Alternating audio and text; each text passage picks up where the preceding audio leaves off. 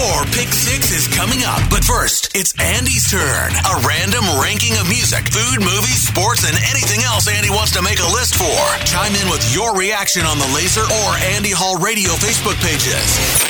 It's Andy Hall's Pick Six on Laser 103.3. Happy National Almond Day, friends. And now the moment you've all been waiting for. Today, I'm giving you my pick six nuts, with my apologies to those with an allergy. It's brought to you by Route 69 Vapor, your dedicated everything vape shop. Start off with number six, D's. Ha! Sorry, couldn't help myself. Sometimes I think I really am that 14 year old trapped in a 44 year old. Anyway, for real though, at number six, macadamia. And if you're a fan of white chocolate like I happen to be, logic suggests you'd also be a fan of this type of nut, which might not be as popular as peanut butter and jelly or peas and carrots, but it's a criminally underrated pairing. Like macadamias and white chocolate exist to be with one another. How romantic. In at number five, walnuts. And I had to grow into these. When I was a kid, my rich aunt and uncle, who hosted most of our family's holiday parties would bust out the fancy tray of shelled nuts, complete with an actual nutcracker. For a young kid, it was always a roll of the dice as to which nut you would end up with if you decided to crack a random one open. And of course, you were expected to eat it. Walnuts were not my favorite as a kid. Luckily, their shells were pretty distinct, so I avoided them for the most part. But now, I think they're pretty great. At number four,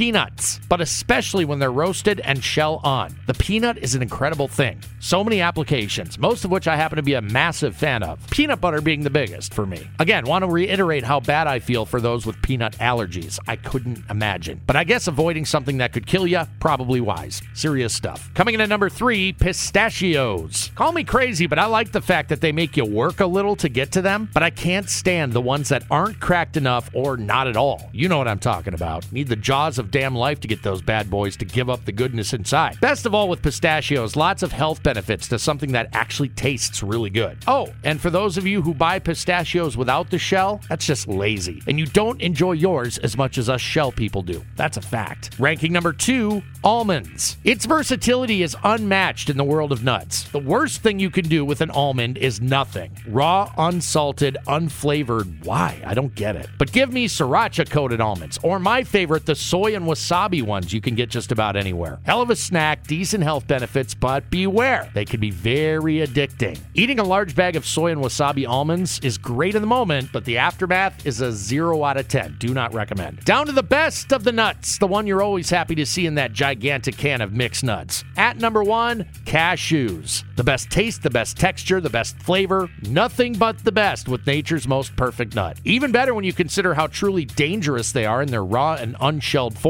Some substance called urushiol or something. So before being safe for human consumption, they are pulled from their shells and roasted. Sounds like a few girlfriends I've had. Maybe the phrase coming out of one shell is in reference to cashews. Or maybe I just need to stop talking and let the top nut speak for itself. That's my list. How does yours compare? What are your favorites and not so favorites? Let's talk about it. Hall's Pick Six. Looking for your thoughts and opinions on the Laser or Andy Hall Radio Facebook pages. Stay tuned. Your Pick Six is coming at the top of the hour on Laser 103.3.